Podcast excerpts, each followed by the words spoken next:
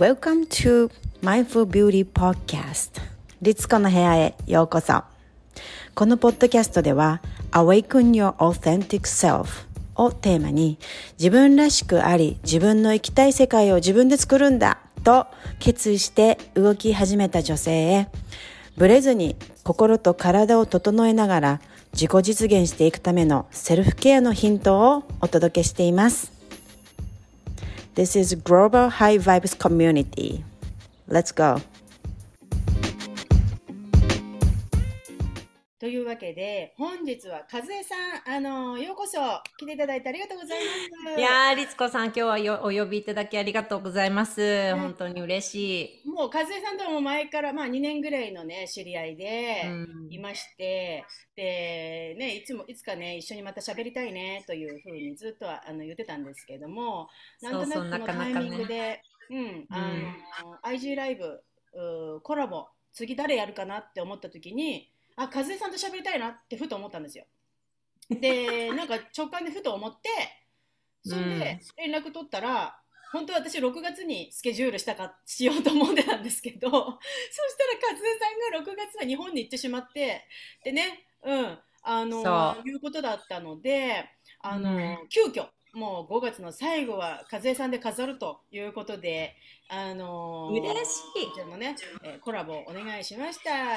えー、和江さんはですね、あのー、ブレスワーク、ね、あとライフコーチ、あの、されています。で、まあ、今日のね、タイトルは、えー、ブレスワーク、体がすべて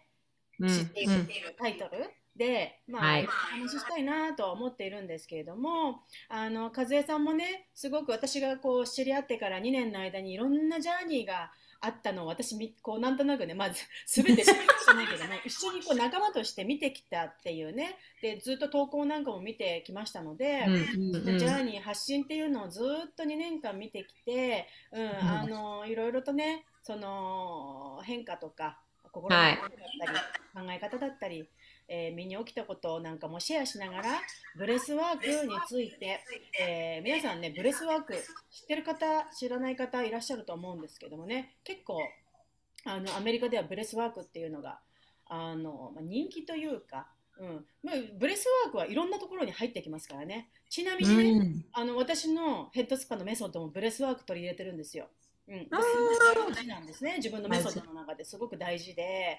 えー、ブレスワークが入ってるんですけどだからそれもあってすごい興味深いなと思って話がしたいって思ったんですね。なんで今日は和江さんに、えー、ブレスワークってあのどんな実際どんな感じのことやってどんな感じになるのみたいな普通の呼吸と何が違うんみたいなんとかあのどんな人がやるのに向いているのかだったりとか、まあ、うん、その辺のね、ブレスワークについてのこともちょっとあの聞きたいかなと思っています。あ、皆さん続々と来てくださって。はい、ゆかりさん、み、みなちゃん。みなちゃんさん。ゆかりさん、まいこさん、ありがとうございます。それでは、えー、ね、かずえさんのじゃ自己紹介をよろしくお願いします。はい、えー、私一番自己紹介が苦手なんですけど。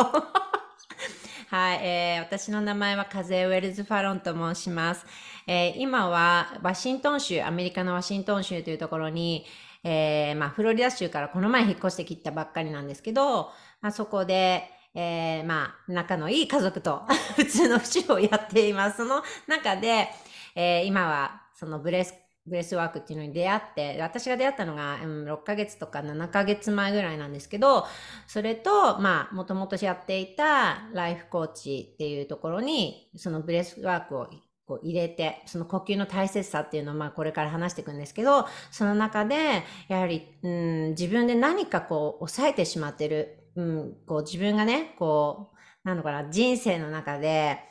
うん、自分では気づかないところでストーリーっていうのが出来上がってきてしまった。それが皆さんの中にあるその、要はエゴだったり、うん、ブロックだったりして。で、それ、そのせいで、自分が本当はもっと、こう、それを解放して自由にで、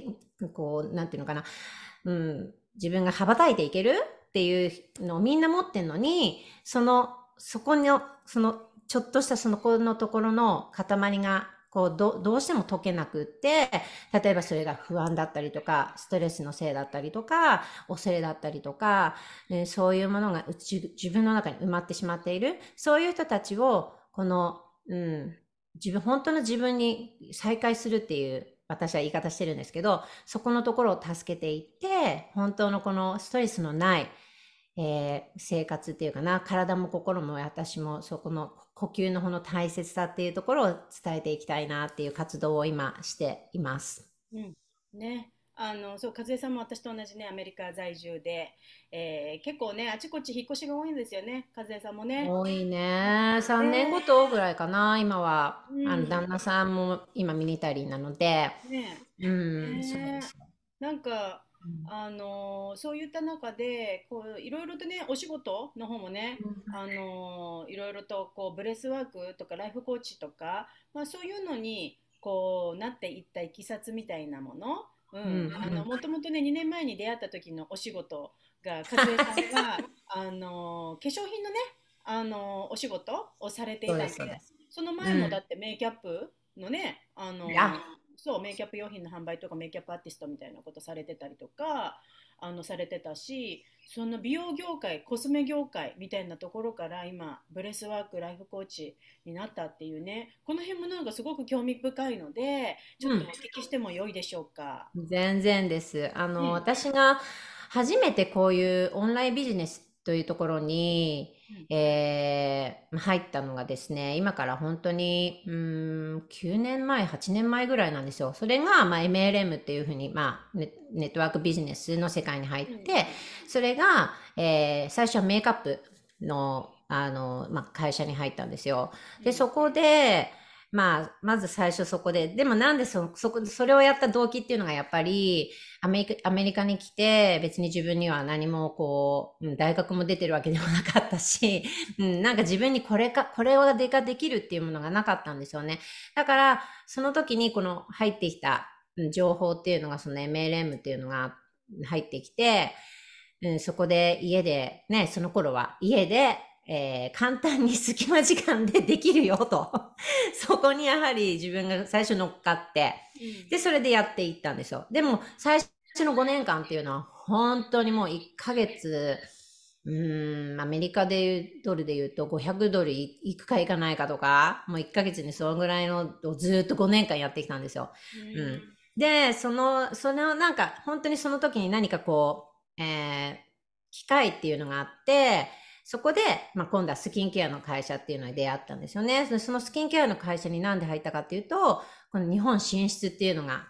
あったから、うん、そこで、ああ、日本進出するんだったら、なんか日本の子にもなんか届けていける、うん、チャンスがあるのかなっていう、うん、もう本当になんかそこってちょっとやっぱ軽い気持ちで なんか映ってたんですよね。うん。うん、それで、やってったんですけど、やっていくうちに、やっぱりその最初、MLM っていう、こう昔からあるような、そのデュプリケーションっていう、あの、こう働き方っていうところに私が違和感を感じてきてしまって、そこで何か私、何、私がやりたいこと、自分の中で何か、何かが騒いでた。で、そこで、うん、その、もうやっぱり go, go, go, do, do, do っていう、もうずっとそのあの、やはり、最初、手張りっていうのもとっても大切なんだけど、うん、だけど、その、うん、やっぱり100人リストとか、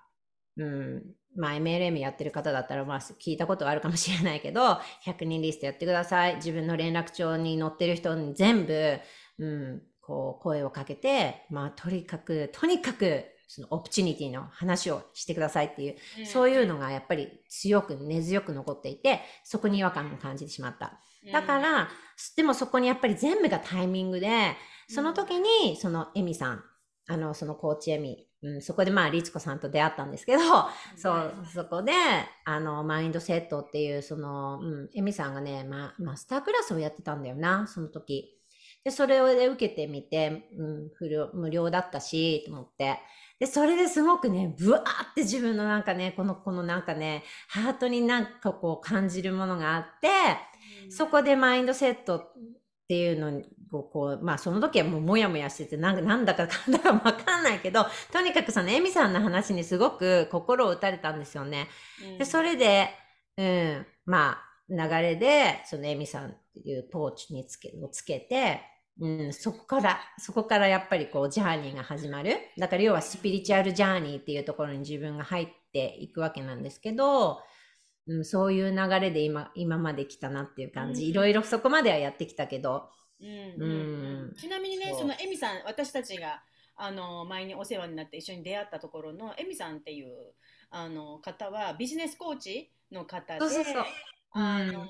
まあ、特にねマインドセットっていうのが、まあ、すごく8割大事だということでマインドセットにものすごく力を入れてらっしゃる、うん、あのコーチだったんですよね。うん、あのだからこうビジネスの How to っていう部分ももちろん教わるんですけれどもやはりマインドセットありきの生きるハウツーとかストラテジーとか手張り そういう手張りだったりとかやり方なんですよね、うん、ビジネスってねなんかそういうところをかなりみっちりマインドセットをねあの私たちは教わったかなってすごく思います。それで、あのー、結構和江さんはやっぱりそれに入る前はマインドセットっていうのがとにかくあんまりなかったと。とにかくやるやるやる行動行動行動。そう、ドゥドゥドゥだったの。これが、あの、なんだろうな、ネットワークビジネスに限らず、きっとセールスとかそういうののお仕事をされてる方っていうのは毎月の数字っ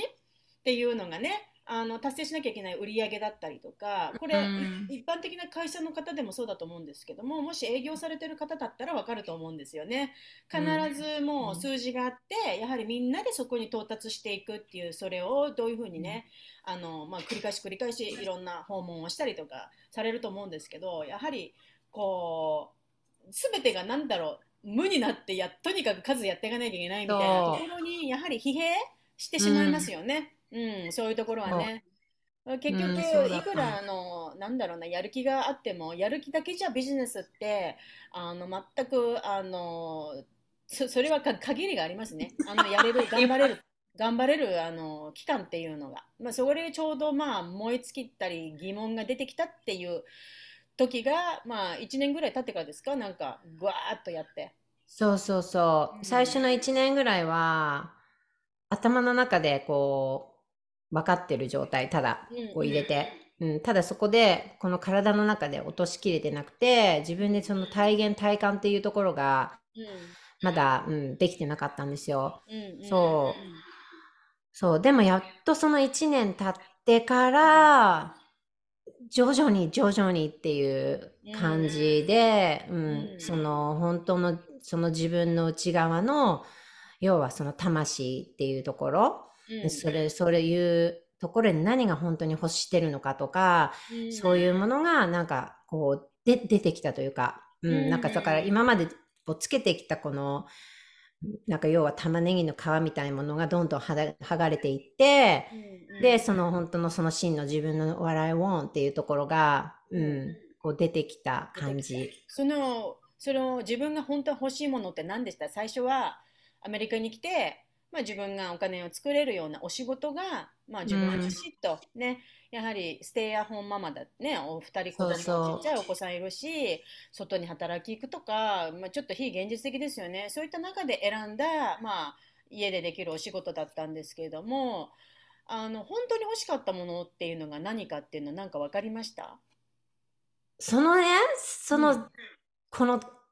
ここだ分かったっていうのは私はそのここ、そのなんかね、ターニングポイントっていうのは自分ではわからないんだけど、うん、だけどそれがやっぱり徐々に分かってきたのは、いや、その自分のこのやっぱそのパーパスっていうか、うんうん、その生きていって、例えば人間みんな死ぬじゃないですか、最後。うんうん、でその最後に死ぬ時に、自分ってどういう生き方のあり方で、死んでいきたいんだろうみたいな、そういうところまで考えるようになってる自分がいたんですよね。でその時に、うん、なんかこの人間のその生きている本当のその意味とか、うん、うん、その要は心の部分とか、うん、なんで私たちはここにいるんだとか、そういうのとかも本当に自分にこう、うん、もっともっとなんかいろんなこの why, why っていうのを、うん、自分でこのこう問いかけていけいく自分が出てきて多分そのそこのアウェアネスっていうのも多分自分でそう前はなかったけど、うん、それがどんどん出てくるとやはりもっともうなんかこの外側のものじゃなくて本当に内側の要はそのグラウンディングの部分だったりとか、うん、その心の声っていう、だから心にせ、自分の心に誠実に多分なんか生きたいっていう、うんうん。うん、なんかそれがありのままの自分で、自分になっていって、結局それが自分の中のハイヤーセルフなのかなとか思ったり、うん、なんかそういうところ、なんか言葉じゃなんかたこうまとめられないんだけど、それをなんかその自分のパーパスだったりとかねあの生きる目的みたいなものとかを知ろうとするその探る自分の内側を探るための何かこうブレスワークに出会う前ねどんなことしました、あのなんかツールとかなんかこういうことしたとか知るために本読んだとかなんか書いてみたとかなんかやってみた、うんこのワークみたいなものってありますか？ある。えっと、毎朝ね、やっぱりその、まず、本当に感謝するところから書いて、で、ジャーナルもややりだして、うん、ジャーナル。で、ジャーナルもやりだして、あとは、その、エミさんの、その、えっと、メンターだったジュリー、ジュリー、うん、ジュリーが、その、デイリーメッセージっていうのを、毎日毎日毎日配信していて、で、それを、なんか私聞いてたんですよね。で、それでジャーナルをやっていったりとか、しそれはした。だから朝を、朝もおしっかり起きて、で、そこで、なんかこの心を整えるっていう、ここの、その静寂な時間を取るっていう、うん、ものをすごく取ってったんですよ。自分にと、自分の静かな時間、その自分の心の声を聞く時間っていうのを、うんうん、取ってった。うんそれでなんかその感謝の気持ちとかその心に出てくるものっていうのをすっごく書いてったかな。それをすごくややりましたね。それすんごい大事よね。私もそれ今でもします。あの、うん毎日さ、ルーティンって大体決まってんじゃん。なんか子供がいてさ、うんまあ平日だったらご学校子供に送っていかなきゃいけないから、なんかランチの準備して、みんな子供を起こして準備させて、ねで自分も支度してとかさ、うんうんうん。ねなんかいろいろとこう毎日ルーティンが決まってる中で私たちっても日々疑問に思ってることとかなんかもうモヤモヤしてることってすごいたくさんあってその忙しさのルーティンがあるとそのじ取る時間を取らなかったりそそれに対して自分に何なんだろうこのモヤモヤの気持ちみたいなのを探る時間を取らずままでずっと過ごしてる人すごい多いと思うんですね。だけど、あの本当今和江さんもおっしゃったように私もね絶対ねもやついたりとかなんか悩んなんだろうなんかこう悩んでることとかあったら絶対にあ朝あの時間取ってやはり自分がどういう気持ちなのかとかあと今日はどういうふうにじゃあ過ごして、えーいけばあの何か自分がこう少し光が見えるようなね少しそういうモヤモヤから、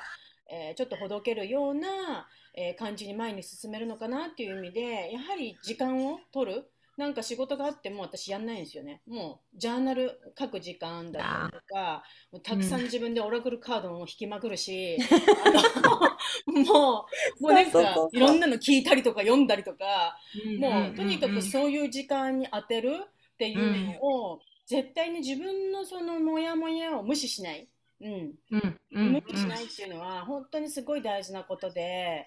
あの本当にこれお母さんたちって言い訳しがちなんですよ。いや忙しくてそんな時間ないとか言うんだけれどもいやそんなことないから。じあ自分に時間が使えないなんていうことは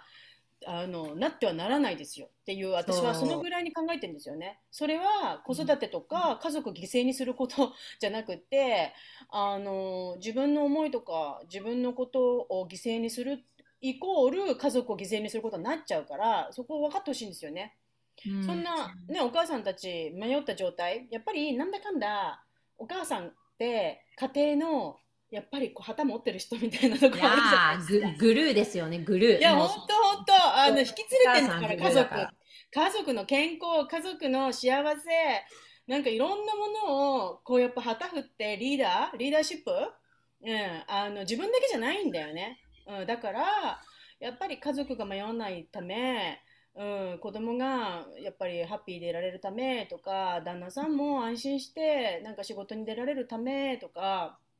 なんか、そう思ったらですね、やっぱり自分の時間持たなきゃいけないんだよね。本当にね。本当にそう。だからうん自分が時間がないって言ったらもう時間がない生活を作り上げてしまうから。うん、本当みんな忙しいに。やだよね。ほんとね。うんうん、そこでさ、まあ、そそのそのワークをねじょあのやりながらさ、あのそれから6ヶ月ぐらい前に、まあ、あのブレスワークというものに出会ってそのブレスワークっていうのはこうちょっとこうエクストリームな感じの、えーブレスワークですか？結構こうもう過呼吸っぽくなるぐらい やらないやらない。すごいやつ。いろんな種類あるじゃん。もうなんか酸欠状態までみたいになんかすごい激しいのやって、もうそれでなんかちょっとハイになっちゃうような。あのタイプのうん。ブレスワークとか、まあ、あるからこっちすんごいいろんなのあるからなんかいろんな私はそれじゃなくて、なんかもう本当に自分のペースでっていうう、んその体が知っているから、自分の体のリズムっていうのを体が、体が知ってるから、その体が欲しいリズムを自分で、うん。うん、もう、こう、もう見つけていくっていう、そういう本当にマイルド、マイルドになる、あるし、もちろんその、じゃあ自分の、例えば体が、yes, I want more, yes, I can go more. ってなったら、うん。そこでいけるっていう、そういうのをうん、やってるんですよね。でも本当にここに出会うまでももうすっとこどっこいみたいな流れあで。そうなの？何？どんなすっとこどっこいだったの？私はなんかそのブレスワークって本当にリツコさん私ヨガもやったことないしうんヨガもやったことなかったし呼吸とかも意識したことなかったのこれ出会うまでに。本当にそのホリスティックっていうところで、うん。全然自分の体今今思うと大切にしてなかったなって思うのね。でもなんか本当にその、うんえービジネスシスターそのソウルシスターでその要はコーチをコーチを通して出会った、まあ、もちろうんん律子さんとか、まあ、他にもねつながっている方がいていろんな人とねやっぱり出会いが自分のその人生をこの展開していくじゃないですか。やっぱり人の縁ってすごく大切ででそのその人と人とがつながっていった時に必ず目の前にメッセージみたいのが現れたりするじゃないですか、うん。まあ、ここも意識してないと通り過ぎちゃうけどでもそれをポンって来た時にあ面白そうなんかワクワクするって思ったのをとにかくやってきたんですよね。うんうんうん。うん。そんでそこでいろいろこうあのーまあリーディングのそのの講座とかをやってくれるその人がいてそこに受けに行ったりとかでそこのエニアグラムを学んでみたりとかいろいろ自分でこの、うん、自分を知るツールみたいなね。そういろいろねやってる人いるからね仲間でね。そうう。んうん。それで、まあそこでも人との出会いもあって、ご縁があって、つながっていって、うん。で、そこの、えーエニアグラムの、あの、その学んでる仲間の中に、しほこさんっていう方がいたんですよね。で、ここね、うんあの、そう、しほこさんの、ちょっとハンドルネームわかんないんですけど、ごめんなさい。アウェイク、アウェイカーだったかな。まあ、しほこさんという方がいて、そのしほこさんが、あの、アカシックリーディングをやっている方だったんですよ。で、そのアカシックリーディングっていうのも私その時全然わかんなくて、うん何アカシックリーディングってなって、興味があって、えちょっとやって、やってみようと思ってお願いして、そのリーディングを見てもらい、見てもらいに行ったんですね。うん。そしたらその時に、和江さん、あの、呼吸だよって言われたんです。うん。呼吸、あとヨガとか呼吸とか、とにかく体を動かすこと、体を使うっていうのがすごく和江さんにとってこれからいい、いいし、あとはもう和江さん海とかに絶対海に行ってって言われて、なんか海のその、その中ですごく気持ちよさそうに泳いでる私が見えたらしいんですよ。で、そのアカシックリーディングとかって突拍子もないことをやっぱり言われたりするじゃないですか。でも、あの、それをやっぱり受け取り側、受け取り側の捉え方でどうにでも変わっていって、うんうん、その、そこのリーディングしてくれた方のには間違いはない。もうここは正解でしかない。だからそれを、いや、そんなのってなったらそこで終わりだし、だから私はそこで、呼吸か、やったこともないけど、うんと思って、とりあえず受け取ったんですよ。レシーブして。うんでもその次に海って言われたから海に行ってみたんですよ。うんで、海に行って、で、そこでね、めっちゃ気持ちよかったのね。なんかすんごい自分が、そのグラウンディングって言って、い多分あれはやってたんだろうけど、グラウンディングをやってきて、家に帰ったらめちゃくちゃ体が軽くなってる自分に気づいて、何これと思ったんですよ。で、それまでも別にその海に行ったりとかいろんなそのネイチャーのところに行っても別に綺麗だな、気持ちいいなと思ったけど、そこの本当にその人間とそのネイチャーっていうのはそのつながりのところとか、そこまで考える自分とかがいなかったんですよね。うん、でも、その海に行ってみてすっごい気持ちよかったなと思って、あるよあるよのままにやっぱりその携帯とか見てたら、自分の目の前に必要なものは上がってくるんですよ。ブレスワークがブワーって出てくるんですよ。アドで。それで、30日チャレンジっていうのをやってるあの方がいたから、うん、これやってみ、受けてみようと思って、そこで受けたら、うん、ドハマりしちゃったんです。自分が。30日間ブレスワークをするっていうやつそう。チャレンジ。毎日毎日、そのブレスワークをやっていくっていうチャレンジで、で、その、まあ、その、まあ、その時はその、なんか、私何、なんだかわからないから、うん、その、ビデオを見るままに一緒にやっていったんですよね。うん、そうしたら、その、ブレスワークをやった後の、もう、マインドっていうかもう頭がもうとにかくスッキリするのと、うん、体が軽くなる感覚と、うん、その体の内側からエネルギーがブワンガン出てくる感覚がすごくって、で、今までイライライライラなんかしやすかった自分とかがいた時と比べるともう全然イライラしなくなってる自分がいたんですよ。うんそう。だから、まあ、要はそこで、その方が言ってたのは、結局はプレスワークっていうのは、そのナーバスシステムって言って、その人間のその神経、神経系のところに全部、その呼吸、呼吸がいってくれて、要は自分の、自分の内側にスペースを作ってくれて、善っていう、その要はカウムっていう、うん、それを作ってくれるっていう、まあそこにつながるんですけど、うん、だからそれをすごく自分で体感できたんですよね。だからすごくその体感できたのがめちゃくちゃ気持ちかったし、これ必要じゃん絶対みんなっていうパーンってなって、そこからなんか自分がいろいろまたコースを取ったりとか、うん、うん、して今に至るって感じです。なるほどね。いや呼吸はさ、うん、ほらみんな当たり前のものだと思ってさ普通に、うん、普通にしてるじゃん。生きてるんなら。生きてるんなら、呼吸吸って吐いて、吸って次の呼吸をもう一度吸うことができるじゃない。健康で。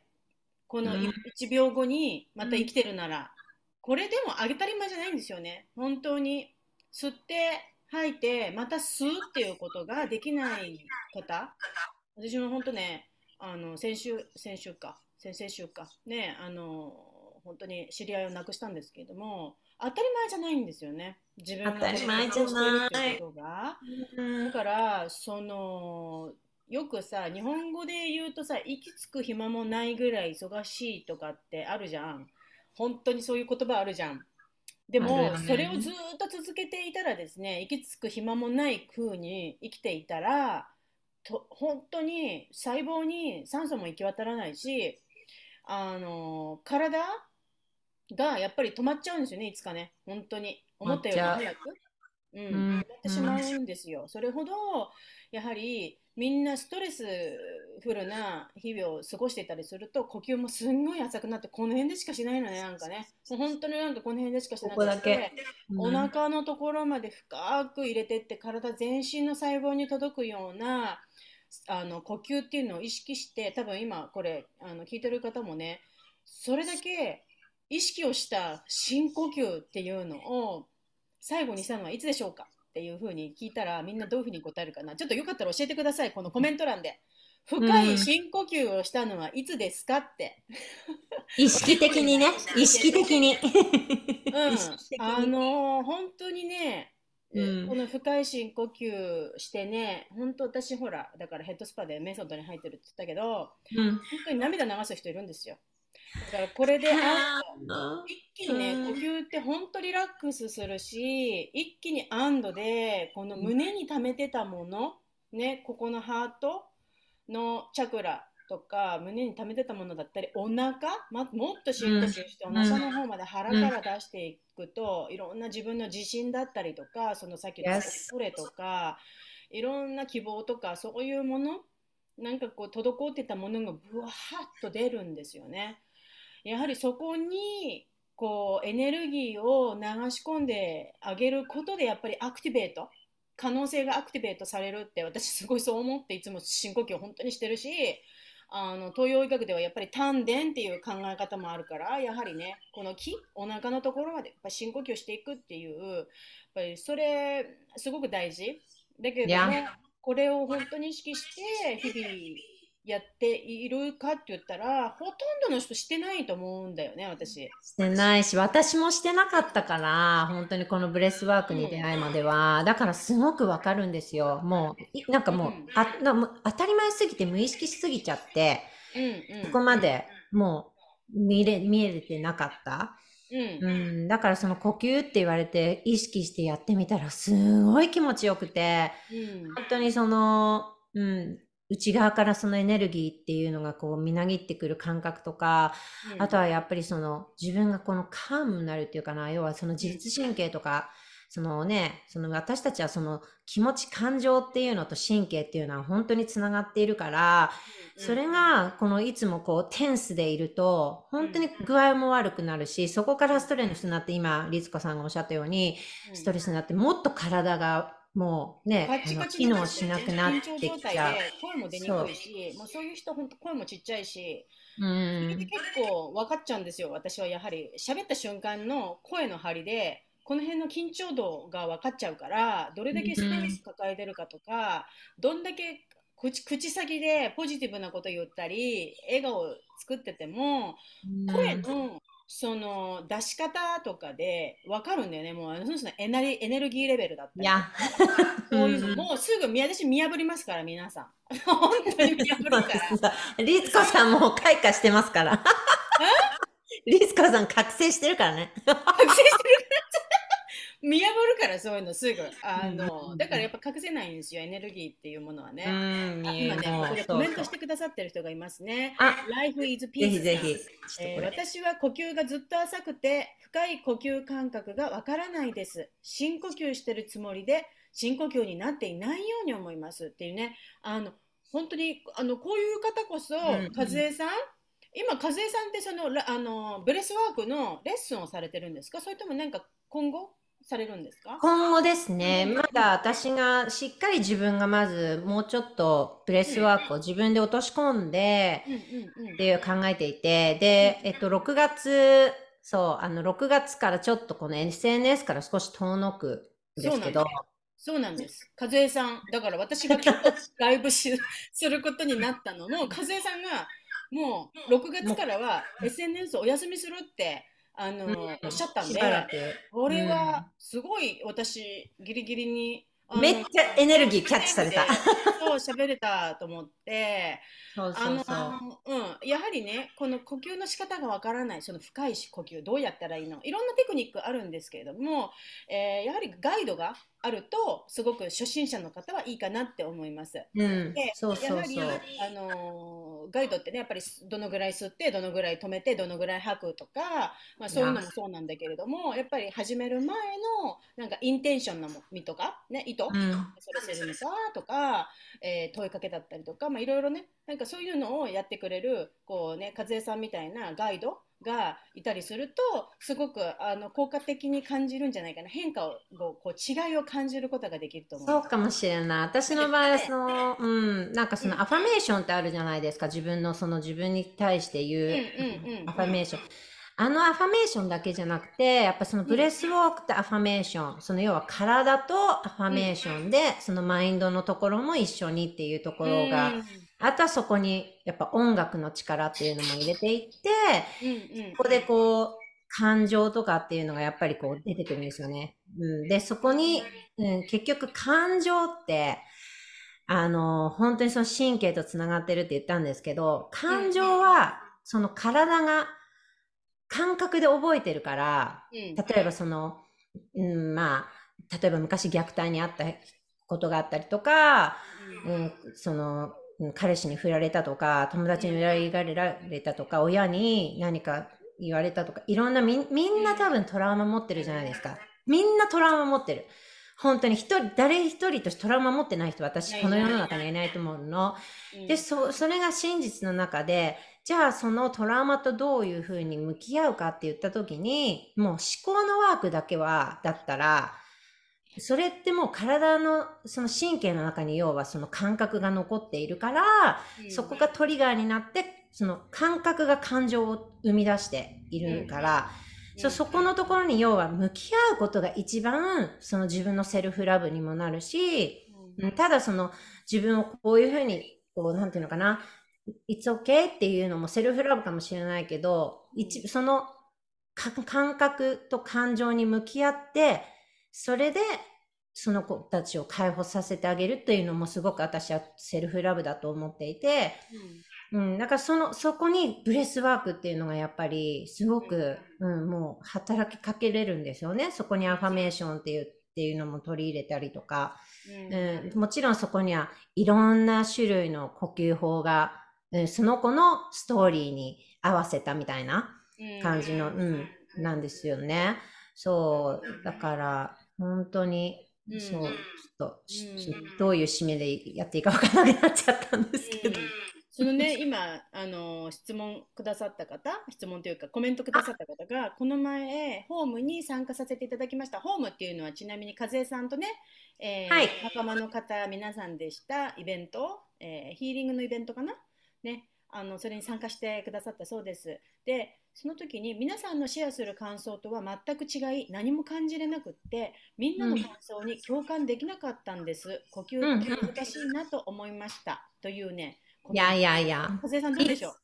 あのね、もう本当にいこれで絶対に諦めないでほしいんですよ。みんな呼吸はしているし、呼吸ができているだけで安全だし、うん。っていうことをまず忘れないでほしいんですね。で、その共感できなかったっていうのは、それでいいんです。うん共感できない。だって、初めてブレスワークをして、その、出る人もいれば出ない人もいるし、みんな一人一人全然それは違う。だけど、そこに今、今いるところがあなたの完璧な場所だし、うん先にも行ってないし、遅れてもないし、今のこの時点が everything is happening for you. うん It's perfect timing. だから1ミリもずれてない。だからこのブレスワークに出会ったっていう、そこの、そこの、そこだ、そこがもう、その、この Life is Peace さんのジャーニーのドットになったわけなので、うん、これからでもきっとこのブレスワークっていうのを知って、少し呼吸を意識するっていうところに、こう、自分のドットができたと思うんですよね。うんだから、うん最初いいんです、共感できなくても。でも、なんで共感できないっていうのは、もしかしたら、その、どこかで自分が、その潜在意識の中で、いや、私は感情とか自分の気持ちを外に出しちゃいけないんだ。出しちゃったら、例えば、誰々にこう思われちゃうとか、感情を出すことを、こう、がいけないっていう、そういうふうに、例えば子供の頃から育ってきたりすると、自分の中でどうしてもその、抑えちゃう。抑えちゃって、で、結局その、じゃあ、例えば自分がトラウマが出てあるってなった時に、頭でぐるぐるぐるぐる考えちゃって、で、この体と、この要は頭が離れちゃっている状態。うん、私たちは頭で生きてなくて、頭の思考だけでは生きてなくて、体全部で生きているから、うん、それが体はコネクトしたくてしょうがないんですよね。だから、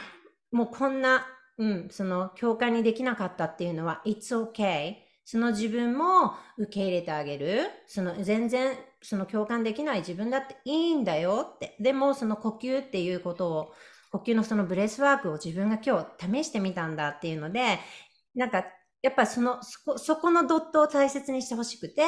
じゃあこれから呼吸を少しでも一日一日何回か意識してやってみようっていうと、それがまた繰り返しになっていくから、うん、そう。うんうんそれでいいと思いますそう。です。あのみんなねヒーリングジャーニーって違うし、あの、いいんですよ。共感ってしなくていいんですよ。別に。あの、うんみんなとみんなとまずは同じように考えなくていいし、うんえー本当に和江さんが言ったようにそれぞれ違うんですよ。あの頭で例えば自分はもっと自分のことが知りたいとか、えーもっと自分を癒されたいとか思っていてもその心の中にある知らないブロック自分があのブロックの厚みっていうのかな？壁の厚みっていうものが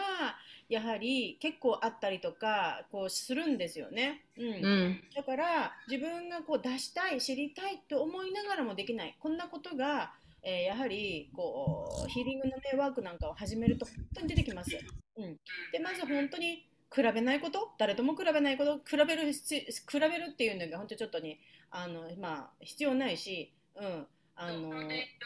そうそうそうそう必要ないから、うん、だからとにかくワークはまあもうプラクティスなんでね毎日毎日自分でやってみる向き合う時間をとってみる、うん、うまくできなくてもやってみる、うん、あの本当に完璧さなんていうものなんてなくって、うん、もう今それやったことが完璧ね、うん、あのまあ、そんな感じなんですよ。なんでねぜひねあの諦めずにもしねあのぶ呼吸をしてみたら気持ちいいってちょっとでも思ったらちょっと数回試していただきたい、うん、なと思います。一日ねに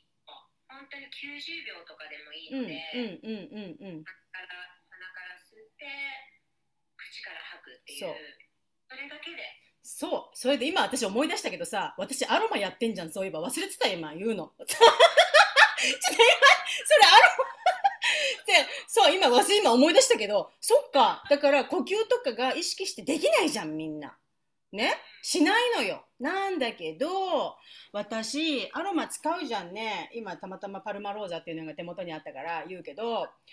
呼吸することをしないからみんな。だけどアロマをね使い始めるとねこうやって一日に何回かリフレッシュでこうやって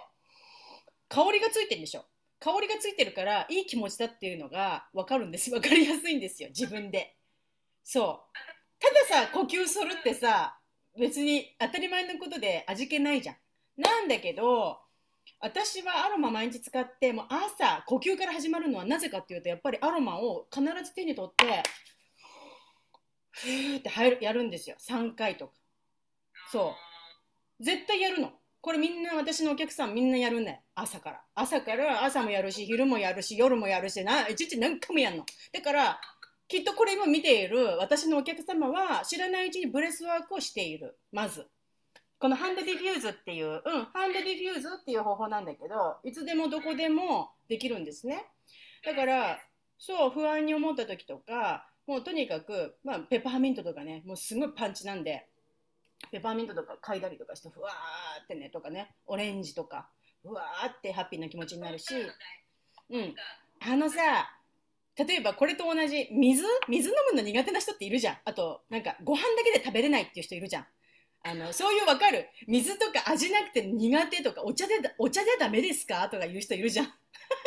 いや水にしてくださいみたいな感じなんだけど味のついてない水が飲めないんですよっていう人がいるじゃないですか。そういう人はさちょっとさスパークリングウォーターにしてみたりなんかフルーツ入れてみたりすると飲めるとかあのあるでしょ？ね？それと同じ。あと白いご飯味気なくて食べれない子供にふりかけかけてやると食べれるみたいな。そんな感じで呼吸がするっていうのがなんか感覚的に分かんないと。なかなかこう呼吸で感動するとかジョイとかハートがオープンになるっていうことができない方にはぜひぜひアロマを手に取って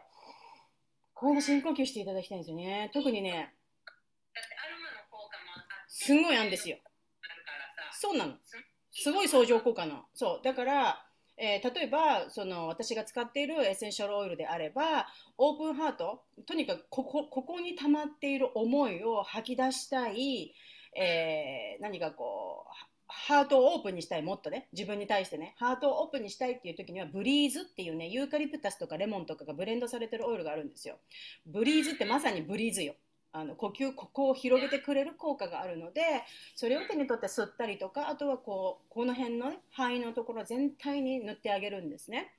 そうするとすごい呼吸がしやすくなります。だからもともと呼吸が深い浅いっていう人はもうここがまずガチガチだからねアロマのアロマでまずリラックスをする、うん、っていうような方法もあります、うん、ちょっと今そうね私思い出したわ今なんで忘れてた？私のアロマアドバイスしたよ あ、なんか持ってるって、ドテラ私も持ってる、それやってみますって書いてあるね。ぜひやってみてください。あの、日本名だとね、Easy Air っていう名前ですね。うん、やってみてください。うん。そうそうそう。和江さんの言うことビンビン伝わりますって。ね。感情を抑えるところがありますだって。出せないんだって、感情。うん。なんでね。感情はね、出そうと思って、ずずっと余計出さないので、まず、あのね、もう本当ただ呼吸をするだけで、感情が出てきます。それを、あの出てこないんですっていうのは、まだここ、ここ離れちゃってる状態なんですよ。うん。頭で考えちゃってる状態だから、まずその体とコネクトするっていうところっていうのを、がその呼呼吸をすることでできていくから、うん。その呼呼吸をすることでどんどんどんどん自分がもっともっと感情っていうのを感じやすいくなってくる要はコネクトしてくるからうん。だからた感情が出ないんです抑えてるんですよもう You don't have to think about it just, just breathe breathe 毎日毎日呼吸をすることでうん。自分のその、うん、要は潜在意識とかそういうところの話にもなってくるんですけどそこに本当に自分の神経系ナーバスシステムっていうところに呼吸が行き届いてくれて、うんうん、自分の自分じゃわからない感情も隠れてるから自分の体には、体が全部全部全部言ってるんですよ答えをうん。うん。うん。うん。ここじゃなくてうん体が知ってるからうんそれが出て、うん、でも出てこなくてもいい、うん。出てこなくてもいいとにかく呼吸っていうのをうん。うん、続けてみる。ねそ。れで見逃さないことだね。感情にはいろんな種類があるから呼吸してみて例えばだからイメージがさ呼吸したらリラックスしてなんかリラックスすんのかなと思いきやさ呼吸をしたらさなんかさ心臓がバクバクしてきたみたいななんかわなわなしてきたとかさ怒りみたいな感情に自分が気づいたりとか、えーもしくは、えー呼吸をしてですね急になんかあこうバーっと悲しいような気持ちに襲われたとかいろんな感情があるわけですよ。なのでその体の反応今和江さんが言った体は知っているっていうやっぱり自分の体の反応どんなことが起きているか、うん、どんなことが起きているかっていうことにねちょっと観察してみるような感じね。うん、そんでやっぱり感情を多分出せないっていうのはその他人誰か他人に対してか自分の感情を見せてたらやっぱそれ日本の美学みたいなものあるじゃん。その出したらみっともないみたいな怒ったらみっともない泣いたらみっともないかっこ悪い、えーなんだろう嬉しいことも謙遜してあんまり嬉しいって言わないそんなこと言ったら妬まれる。もういろんなその感情を抑えなければいけない日本の文化みたいなものでほとんどの私たち私も含めみんなそういう中で育ってきました。なんでだだけどこのブレスワーク 私ブレスワーク教えてる人じゃないけど ごめんごめん。だけどあの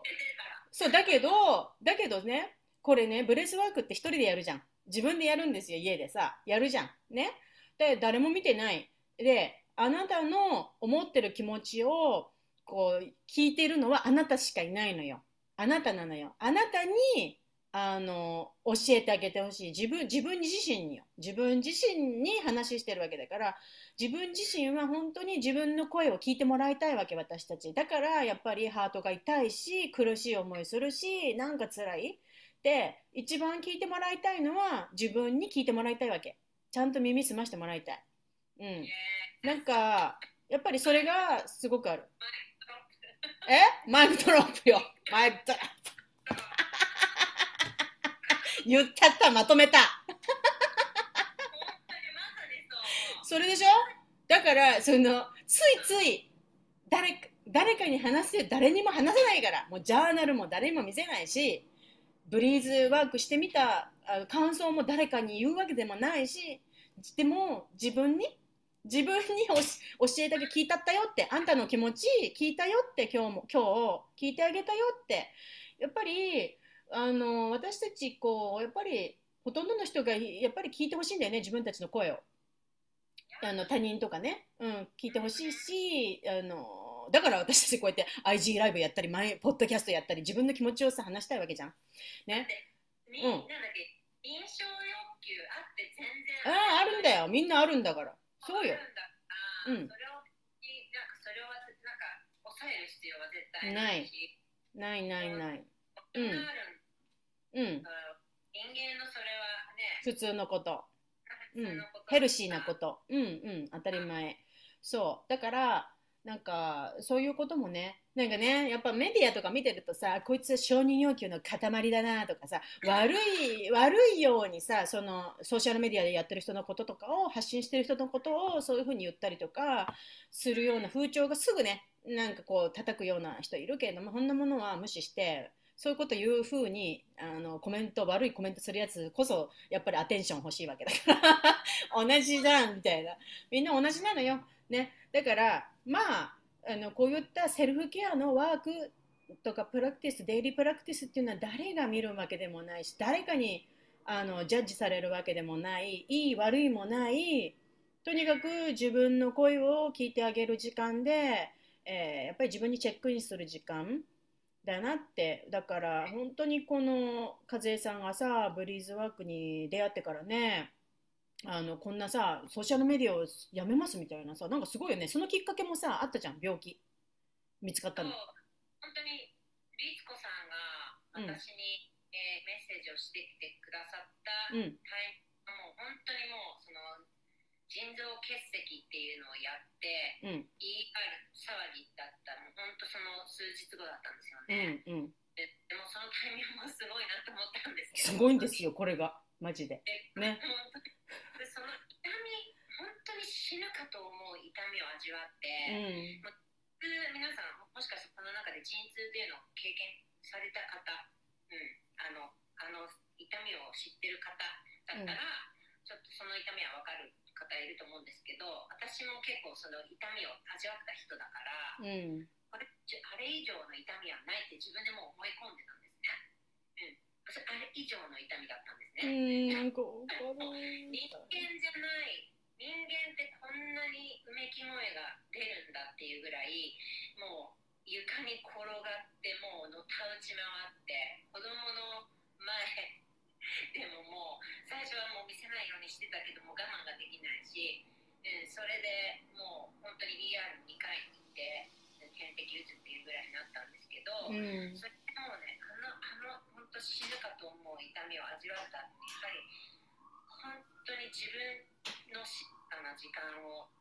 取る取れっていうメッセージの中で来たんですよ、うん、それの中のメッセージだったし、うん、お友達もやっぱりゲームとかカードを聞いてくれる友達とかも「風ちゃん今もうあの静かにしてるタイミングだよ」っていうやっぱメッセージが出してくれたりとか、うん、だから自分でこうアラインしたんですよねあ今はそういうだから SNS ってやっぱりいっぱい人が集まるしあのー、そうこのやっぱりねその人が人がいないっていう中でも集まるっていうところがあって自分の中でなんか SNS っていうかここからちょっと離れてとにかく静かなところに行こうっていう、うん、っていうふうにそれが自分で決めたんですよね。うんだったんですよ。なるほどね。和江さんの場合はその腎臓結石からあのもらったメッセージがちょっと静かに一人になりなさいと、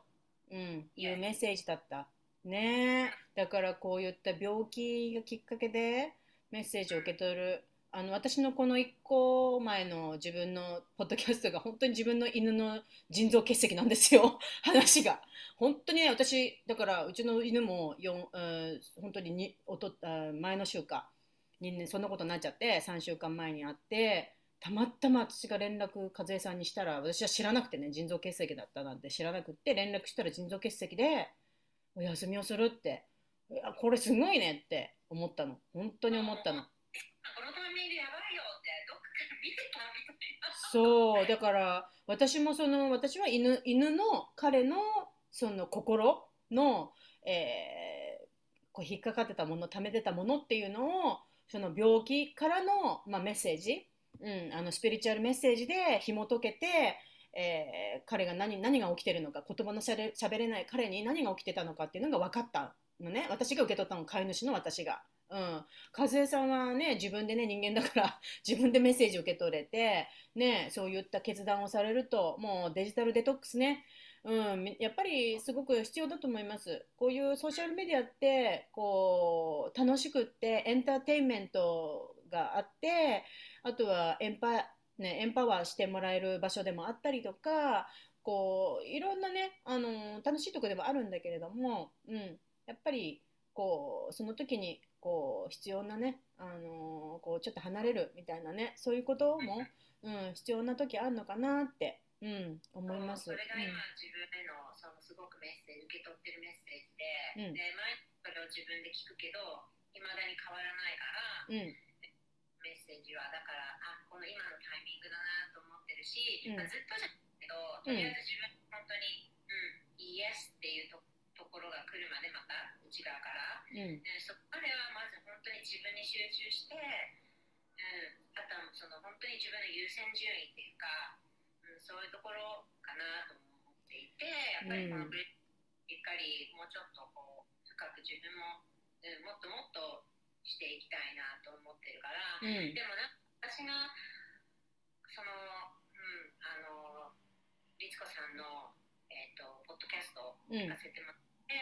うん、はるちゃんのうん、意見をね本当にあの目に見えないそういうストレスとか不安とかがやっぱそういう石となって、こう出てくるんですよね。だから私も本当に今までのいろんな不安とか怖さとか心配っていうのが私は腎臓手術結石になったのかもっていうふうに本当に思ってて、まあ、それ2年前私がのお母さんが、えーしえー、と脳出血で倒れちゃって。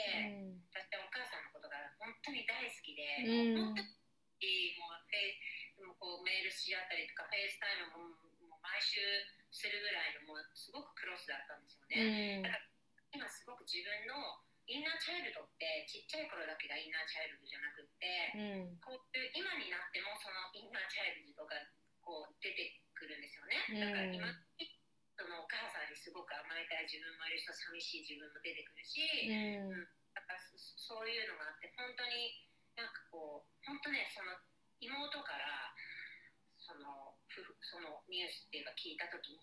本当に崩れちゃったんですよ私、でそこでもう魂がもう飛んでっちゃうような感覚になっちゃって。そりゃそうだよ。なっちゃって。なんか愛犬が本当に愛犬がもうすっごくすっごく可愛がった愛犬があのそう去年急に亡くなっちゃったりとかそういうのが重なって。なんか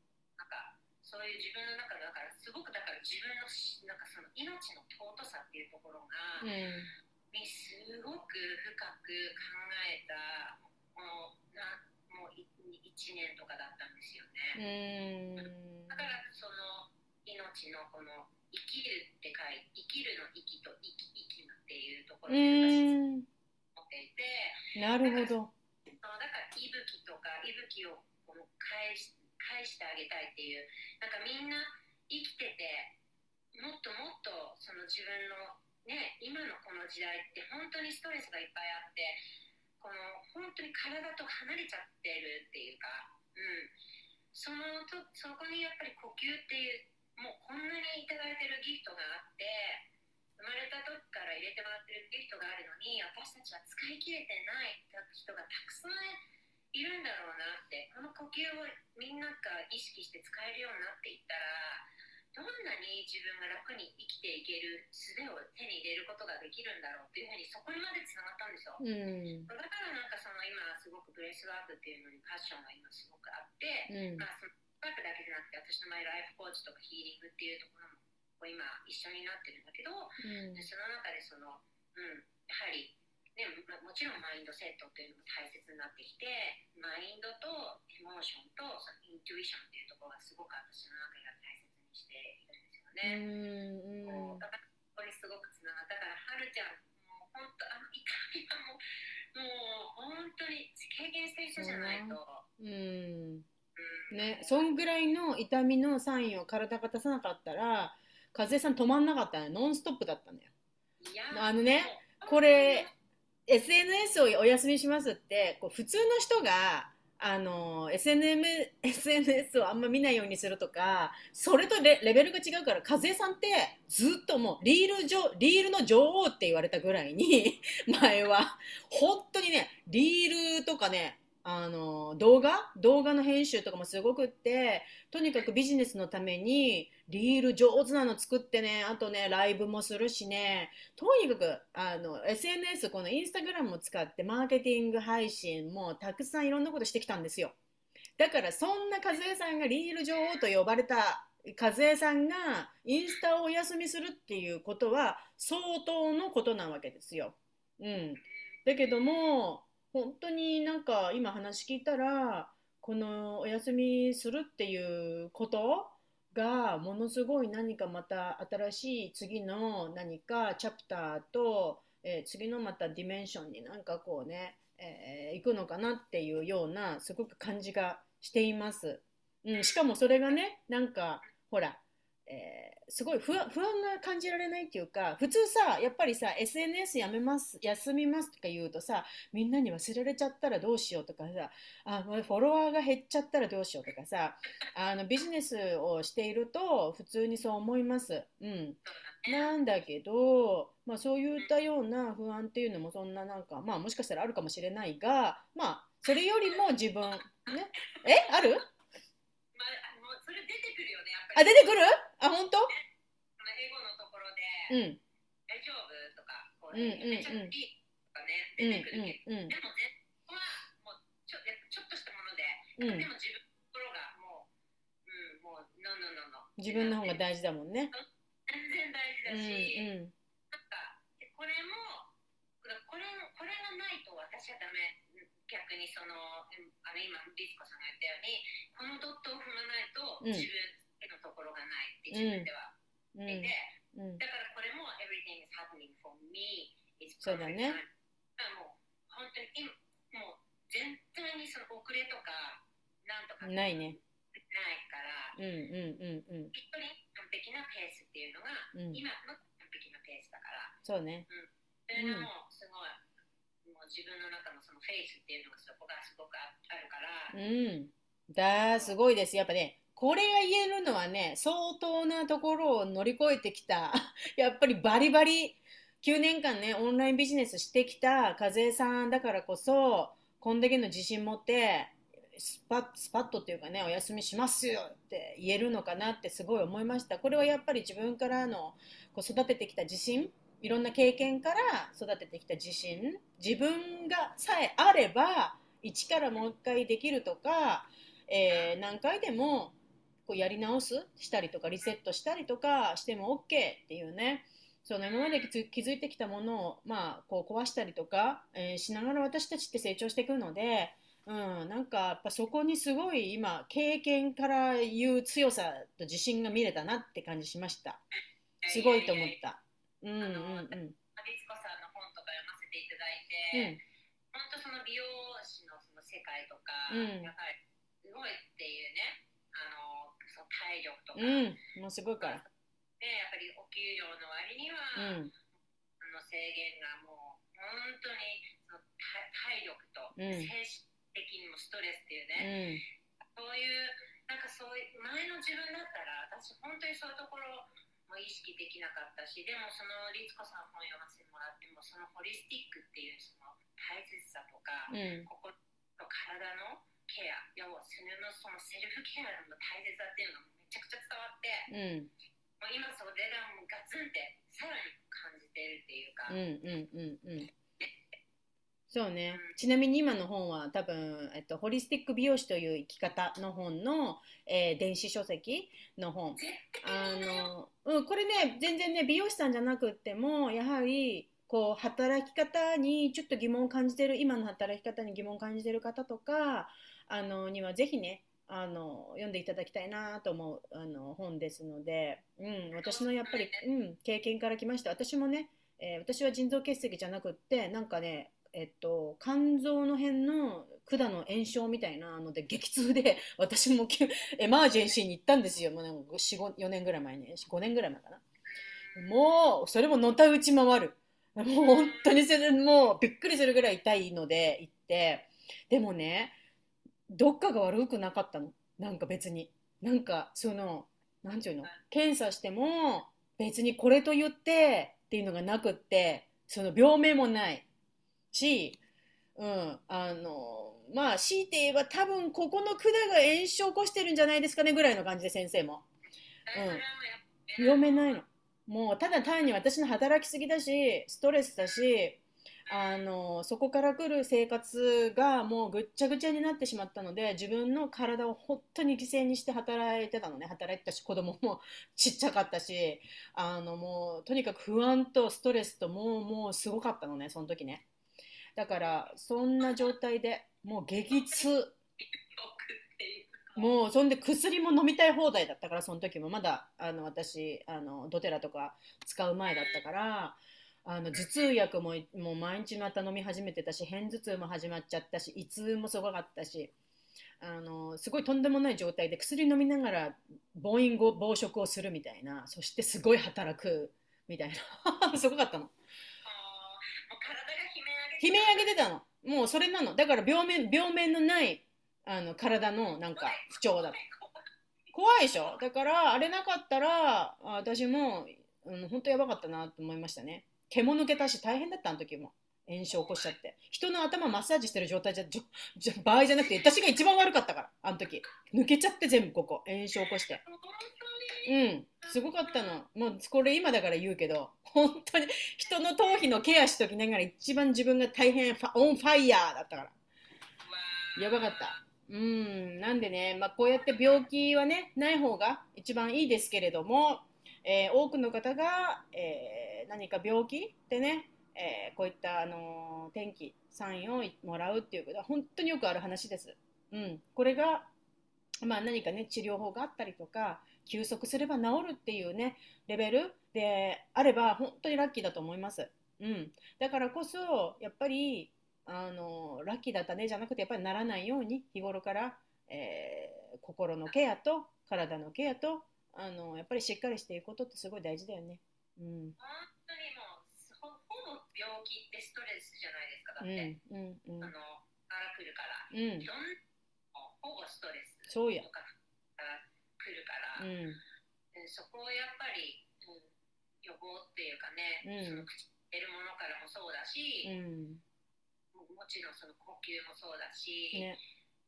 本当にそう思います。ねえ。うん今日はいろいろありがとうございます。なんか教えてくださって、まあ、今後はじゃあいつ頃復活するとかありますか？インスタ。まだ決めてない？タイミングで？決めてタイミングと、うんうんうん。あと自だと自分のその内側のメッセージでうん。いいいやもう You can go っていうそこ、うん。それが来るから自分の答えに。うんうんうんうん。あ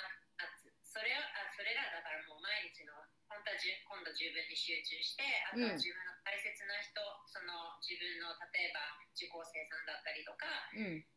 優先すする順位っていうところに行って、うん。だからそ手放しが本当に大切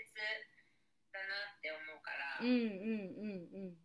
手放すこと大切なんで、うん、わかりました。じゃあ、復帰した後はどんなことしたいなって、なんか今ありますか、ぼやっと。えーっとまずはそのブレスワークのプログラムっていうのを、あのもう作るよ作りたいから、うんうんそれうでいきながら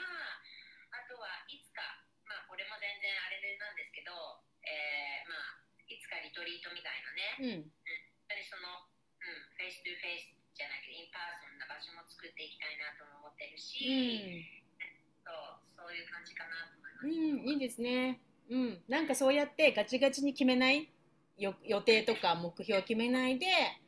うん。ね、そのやはり自然の流れに身を任すう時っていうのもすごく大事なのかなって思います。それこそやはり女性性のエナジーの方に今はね、あの乗っかっていくっていうような感じでね。うん。ね。うん。いいえね、和江さん、それではもう和江さんのね、これからのまたヒーリングジャーニーと成長の方をね、楽しみにしてますんで、また復活したら、えーぜひね、またお話ししたいと思います。ねで、うん。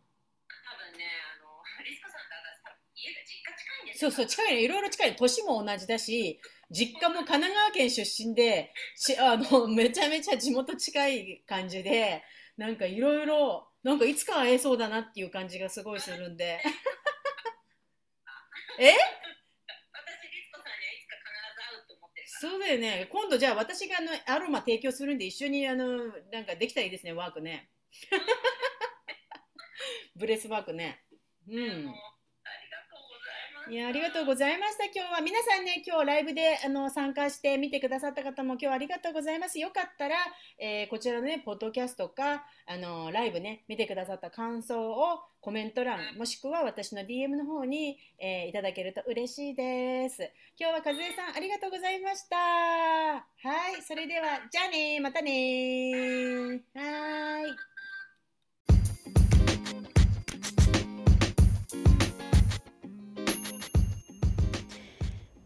皆さんは日頃自分がしている決まったセルフケアの